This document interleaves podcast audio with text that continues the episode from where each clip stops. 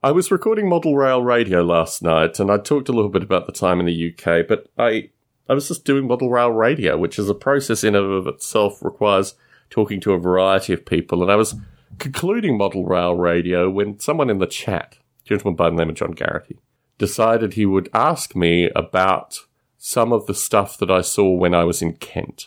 I went to Kent to visit some Model Rail Radio listeners and participants that are part of an informal group I wouldn't even call them a club, but just a group of gentlemen that get together on a regular basis and show their layouts, their train layouts at shows, do some amazing work, and there's some really nice and interesting and thoroughly, thoroughly appreciative participants in Model Rail Radio. So I was taken aback by the emotion that hit me. Even recording now, I'm taken aback by the emotion that hit me. To juxtapose my time in the UK with my time here. And the strongest emotion that I felt, even through the problems that I had in the UK with the banking, was that even on my worst day in the UK, it is so much nicer than my average day here. And the kind of nonsense that I encounter in my average day here, the kind of nonsense that I encounter with the local community, the ridiculousness, the, the potential for Google to come into our area, and there are people posting on Nextdoor, which is, you know, social networks for me are just not really a good place to be in any time or shape. But people posting on Nextdoor saying that Google is responsible for San Jose's homeless problem because that's actually what the politicians here say. like literally, Google's not even here yet; it's responsible for the homeless, and that's what the politicians say, and the people just recite it without even thinking about how ridiculous this thing sounds because the politicians will never take any responsibility for anything here. Politicians aren't much better in the UK, they are slightly better. But I was just thinking that the systemic nature of groupthink and a variety of other problems that I find with my time here, I just don't have that exposure in the UK. And although there are a bunch of human related problems in the UK, don't get me wrong, I think people actually pause to think, maybe after or maybe even before they say things, or type things in this case. So I have this strange relationship with returning here. But I did want to talk a little bit about my time in London. I've not usually liked going to London, but this trip I had a really nice time in London.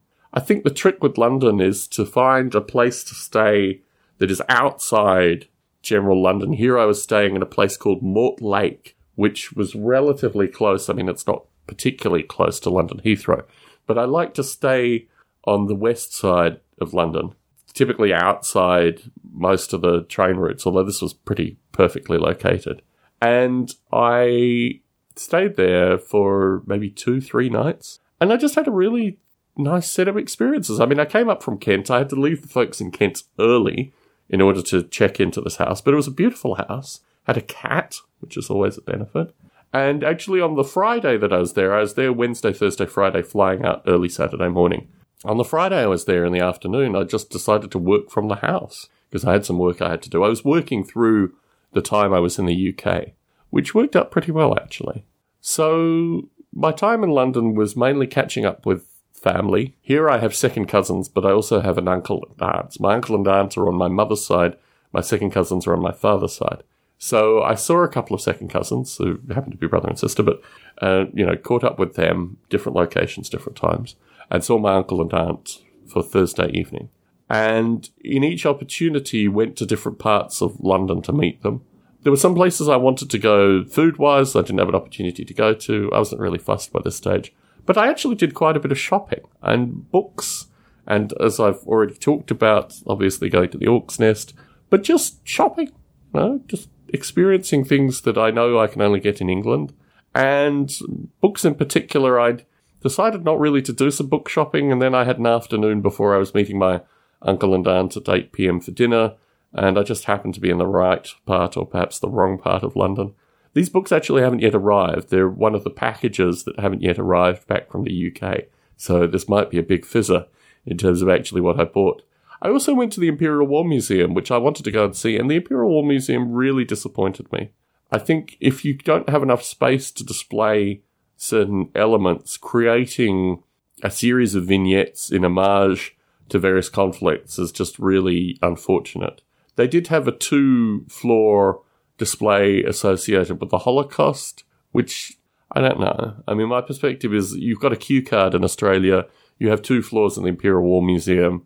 I think the Holocaust, while being incredibly important and also, you know, resulting in my loss of various family members and things like that, while being important, if you can't give a good discussion piece to the Second World War in whole, in well, they tried to talk a little bit about how you know the Nazis came to power and all this good stuff, but you know, if you've got a Second World War section which is literally two large rooms joined by a curious kind of walkway, I mean, I just felt that the whole thing was just done poorly. And they said, I mean, there were signs up everywhere saying coming in 2021, you know, new larger exhibit spaces. And they had areas for, you know, people to look up history and things like that. But it just struck me as too small a space for the conflicts that they're looking to show. I mean, I think probably historically before the current multi country interventions, there might have been two floors per conflict, which might have been enough. But as it is currently, it's just all hodgepodge, mishmash. Let's throw a few things together. I was going to go to Bovington, which is the tank museum, or Bovington, perhaps, as they say. I don't know. Anyway, I was going to go there this trip. I might actually make sure that I go there next trip, which is going to be difficult because it's going to be a short trip. But I feel really underwhelmed following my visit to the Imperial War Museum. I did buy a few books there. I brought them back. I've read a few of them. They're interesting. They're kind of Osprey books, extended Osprey books. But yes, it was a strange experience. I mean, it was, look, don't get me wrong, it was very nice to have a couple of hours just wandering around in the museum. But I did think very strongly about what are these museums about. Their First World War section was probably the best of all because they actually had kind of cornered off areas and things that were slightly more immersive and a proper discussion to the conflict. The Second World War stuff was just irksome and really very confused and all over the place and not really, yeah, it was just like, let's put a series of artifacts loosely coupled together in a space. Mm, not really my thing. So that was the Imperial War Museum. I did go to Philip Mould Gallery. My wife and I are fans of Fake or Fortune, which is, I think, a BBC TV show where people have bits of artwork or bits of artwork, artwork that they get evaluated and, you know, sometimes they're fakes, sometimes they're real, and it goes either way. I wanted to see Philip Mould's gallery because I've always been interested in art as a thing, and certainly, you know, my mother in particular has a few select pieces that she claims are something of value. But the whole notion of private ownership, and in particular, what I do with miniatures, which is nothing really like this, but, you know, finding artists, giving them money, and seeing what they produce. This thing I like with regards to art in general as well.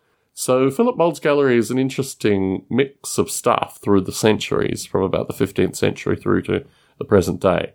And he is part of a movement, I will say. I will say this without any knowledge, but I'll say it explicitly. He's part of a movement of retouching old pieces of art, which I feel really very strange about. To see paintings that are from the 16th century that have vibrant brushstrokes on them because someone has touched this thing up.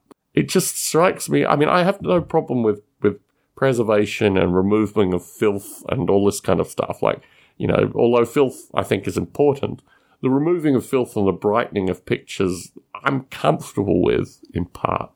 But actually, when you start applying new brushstrokes over the top, when you make something into something which is very modern looking in appearance, but obviously has the, you know, the original art underneath. That strikes me as something that's very different and rather strange. It strikes me as something which is trying to make this work palatable for an audience that probably wouldn't really have any meaningful interest in this work otherwise. It's very curious to stand in front of a picture that is so old and then appreciate that so much new stuff has been put on top of it. It's a very curious thing. It's almost like, you know, plastic surgery on, you know, uh, aging stars.